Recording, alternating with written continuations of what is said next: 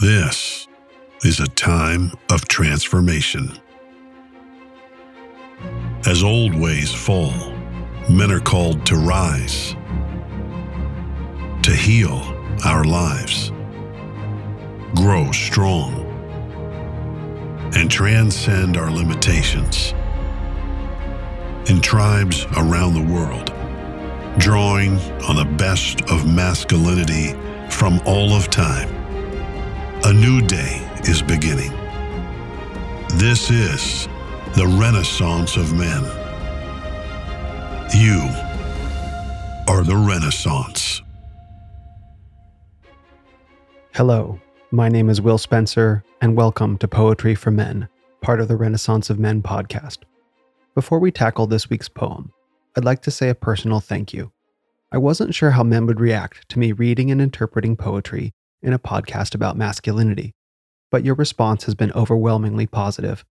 The number of supportive comments I received in various communities I'm a part of, not to mention emails and Twitter DMs from men that I admire, was extremely encouraging to me that there's something in here to be pursued. I had planned to sail this course regardless, and even row across the ocean if necessary, because I believe sincerely in the power of beauty and art to inspire, transform, and even heal us as men but all of your comments arrived like a well timed wind in my sails, and with them I look forward to reaching the far shore together.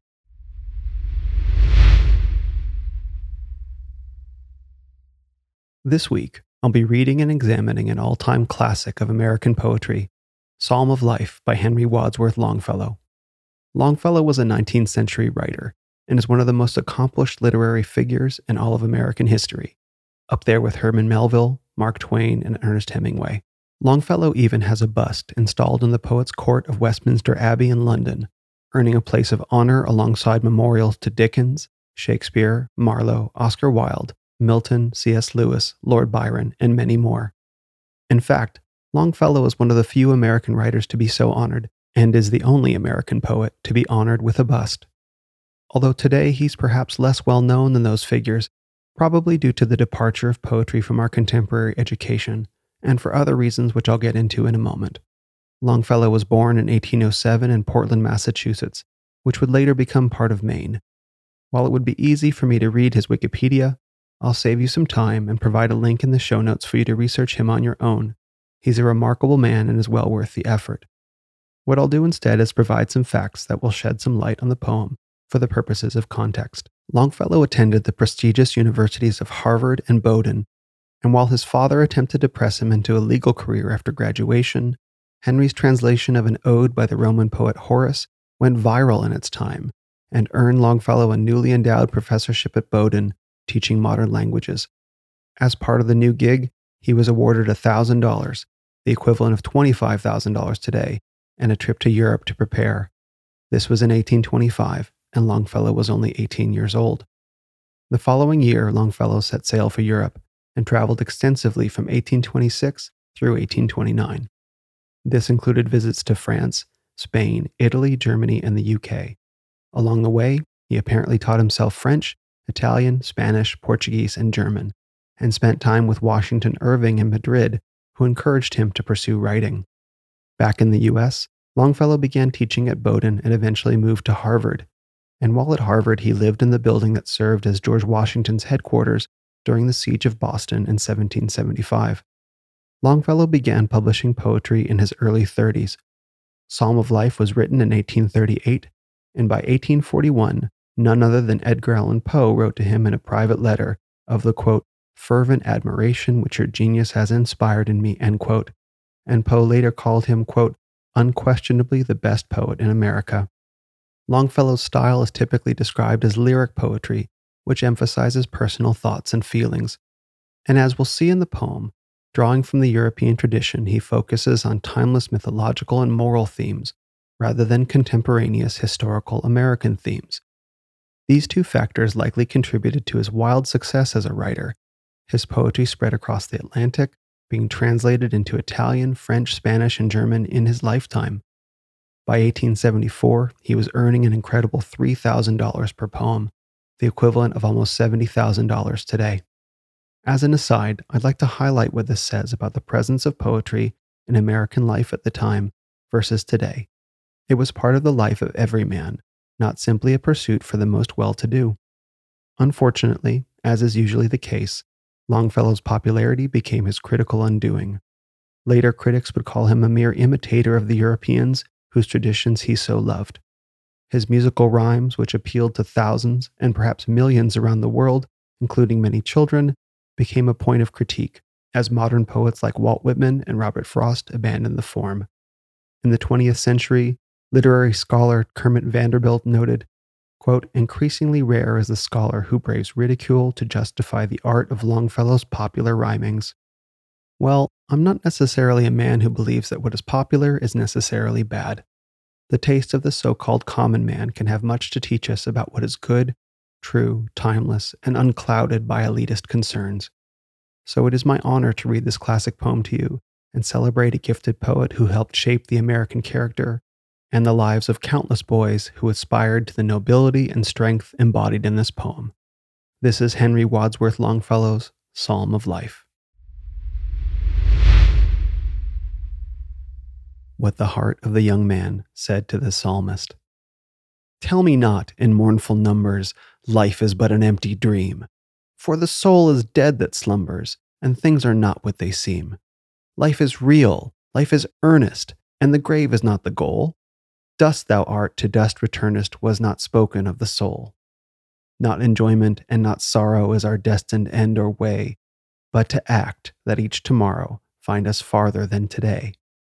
Art is long and time is fleeting, and our hearts, though stout and brave, still, like muffled drums, are beating funeral marches to the grave. In the world's broad field of battle, in the bivouac of life. Be not like dumb driven cattle. Be a hero in the strife. Trust no future, however pleasant. Let the dead past bury its dead. Act, act in the living present, heart within and God o'erhead. Lives of great men all remind us we can make our lives sublime, and departing leave behind us footprints on the sands of time. Footprints that perhaps another, sailing o'er life's solemn main, a forlorn and shipwrecked brother, seeing shall take heart again. Let us then be up and doing, with a heart for any fate, still achieving, still pursuing, learn to labor and to wait.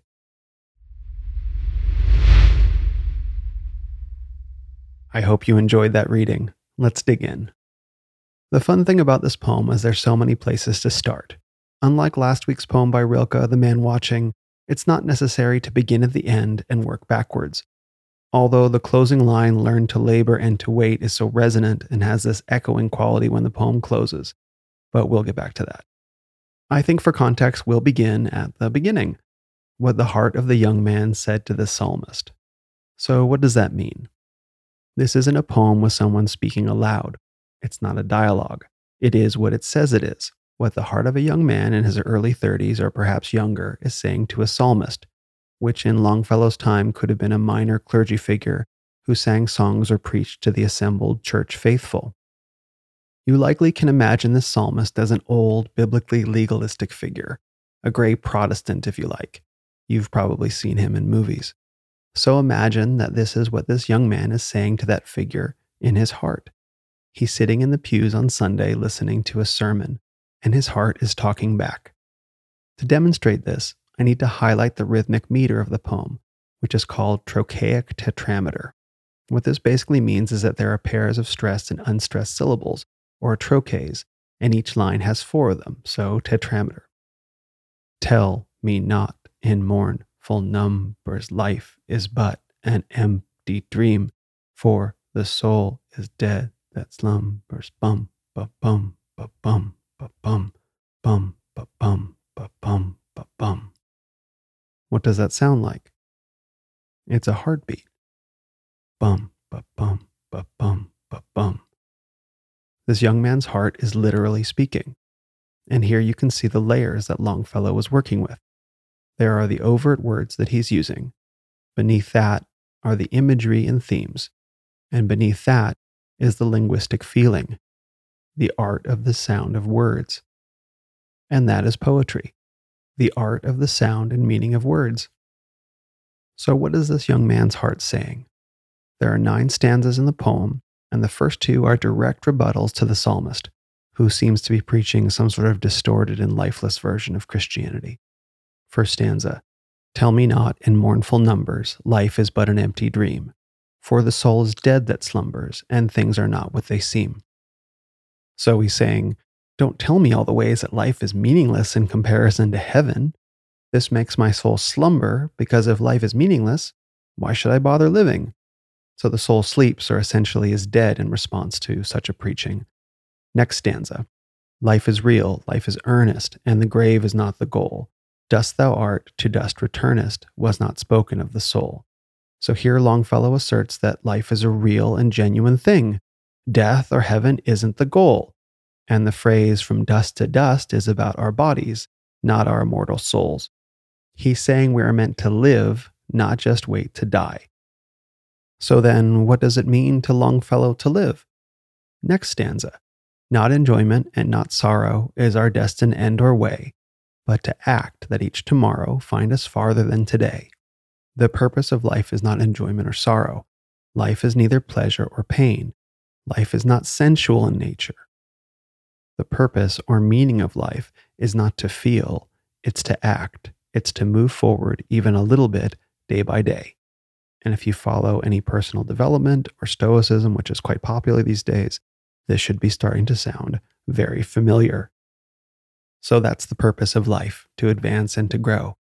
Next stanza Art is long and time is fleeting, and our hearts, though stout and brave, still, like muffled drums, are beating funeral marches to the grave. So art is long and time is fleeting. Maybe here he doesn't necessarily mean art, but our creations, whatever they may be, whether that be family or our contributions to a career or anything that we create that lives beyond us. And it's what we do in life that matters because time is fleeting. And our hearts, though stout and brave. And here comes the heartbeat.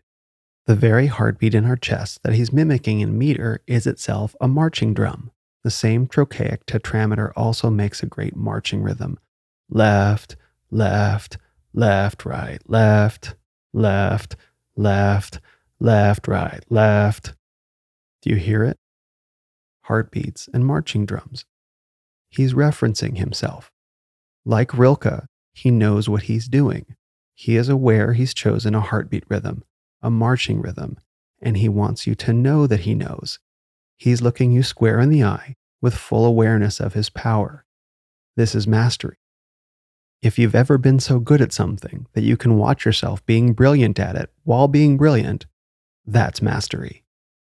Next stanza.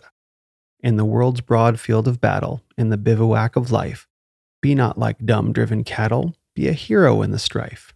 So now he's looping in war themes, marching drums, broad fields of battle. A bivouac is where soldiers camp in open air. And he's saying, be a hero in the strife. Now, some may be tempted to argue with some of these assertions. They may argue with the war themes. They may argue that life is about more than doing, it's also about thinking and feeling. But you have to keep in mind this is a young man. These are the images that resonate with young men, and all men in some ways war, strife, accomplishment, heroism. This is the warrior archetype.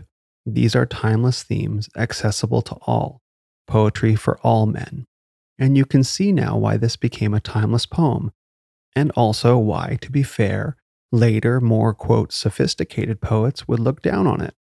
It doesn't really compare to Walt Whitman and may even seem simplistic by comparison, but only because its teachings have gotten taken for granted, I think. I think it also benefits certain sectors of society for men to not feel this noble warrior strength in approaching their lives. There I said it, and next week's poem will demonstrate that, so please stay tuned. Next stanza Trust no future, however pleasant, let the dead past bury its dead. Act, act in the living present, heart within and God o'erhead. Don't live in the future or the past, there falls in different ways. Live in the now and act with a full heart, with a warrior's heart, and eyes turned towards the divine. He acknowledges the reality of God as a part of us as both an inspiration and a judge. This is living Christianity reflected in masculine hierarchy. These are inspiring themes, mythological themes, didactic, which is to say, instructive themes. Remember, this is a psalm of life. This is a young man listening to preaching about looking forward to death, and he's preaching about life in response. Next two stanzas Lives of great men all remind us we can make our lives sublime, and departing leave behind us footprints on the sands of time. Footprints that perhaps another, sailing over life's solemn main, a forlorn and shipwrecked brother, seeing, shall take heart again. The lives of great men of history inspire us, and thus it is our duty to live and inspire others. We stand on the shoulders of giants, and we should live in such a way as to have our shoulders be stood upon. And this is how men can give hope to other men, that we, walking our roads, leave footprints for our shipwrecked brothers to follow. My interview guest this week, Zach Small, referenced this exact idea in our podcast conversation with his group, the Fraternity of Excellence. And this is the very spirit of the Renaissance of Men that I have followed footprints and I hope to leave others for men after me to follow. So be sure to check out that conversation. Final stanza. Let us then be up and doing, with a heart for any fate, still achieving, still pursuing, learn to labor and to wait. Again, the admonition to act. Let us then be up and doing. Get up, get it done, with what we call today outcome independence, a heart for any fate act for the sake of action, not result. Still achieving, still pursuing. Notice the critical order here. Still pursuing, still achieving works rhythmically, but it doesn't land in the same way thematically. Achieve first, then pursue. That's an inspiring construction. Still achieving, still pursuing. He's rolling forward to the final line. You can feel the momentum. It's the setup, it's the alley oop learn to labor and to wait. Boom. Six powerful words echoing through time. Seven syllables. Learn to labor and to wait. The whole poem condensed in a single line, and you can carry that with you now. If you remember nothing else except for that final line, you can now carry that. In fact, I almost want to get this tattooed on my arm. Maybe I will. Learn to labor and to wait the nobility and honor and virtue of effort and patience. Every man who has ever achieved anything knows this feeling that there are no overnight successes. Learn to labor and to wait. The implication good things are coming to those who do those things. And as we work backwards through the poem, let's look at the themes in context. So, passing on a legacy to shipwrecked brothers, making our lives sublime, living in the moment, being a hero in the war of life, the creation of a legacy, walking the roads of life past pain and pleasure, triumphing over death, waking the soul from its slumber. All of this is generated by the attitude embodied by six powerful words learn to labor and to wait. And the seeming simplicity of such a basic sounding poem unfolds to unimaginable depths. So, modern poets may laugh but I think that's because they've lost sight of the value of these lessons. This is the distilled essence of what it means to be a man, and powerful lessons for boys, something to pass along to our sons in a language they'll understand. Now, as you listen to the poem again, I hope you take Longfellow's words with you into your day while you act to move yourself that much further forward. And I invite you to write me at poetry at renofmen.com with your thoughts or any poems that you'd like to hear read. Once again, this is Psalm of Life by Henry Wadsworth Longfellow. What the heart of the young man said to the psalmist Tell me not in mournful numbers, life is but an empty dream. For the soul is dead that slumbers, and things are not what they seem. Life is real, life is earnest, and the grave is not the goal. Dust thou art, to dust returnest was not spoken of the soul. Not enjoyment and not sorrow is our destined end or way, but to act that each tomorrow find us farther than today. Art is long and time is fleeting, and our hearts, though stout and brave, still like muffled drums are beating funeral marches to the grave. In the world's broad field of battle, in the bivouac of life, be not like dumb driven cattle, be a hero in the strife. Trust no future, however pleasant. Let the dead past bury its dead. Act, act in the living present, heart within and God o'erhead. Lives of great men all remind us we can make our lives sublime, and departing leave behind us footprints on the sands of time. Footprints that perhaps another, sailing o'er life's solemn main, a forlorn and shipwrecked brother, seeing shall take heart again. Let us then be up and doing, with a heart for any fate, still achieving, still pursuing, learn to labor and to wait.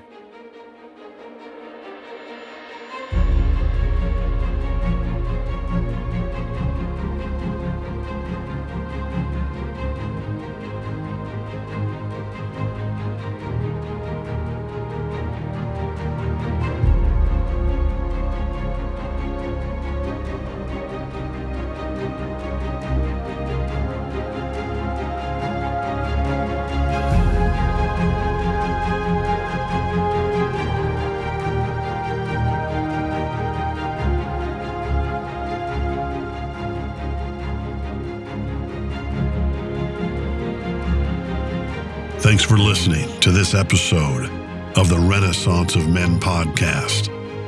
Visit us on the web at renofmen.com or on your favorite social media platform at Ren of Men. This is the Renaissance of Men. You are the Renaissance.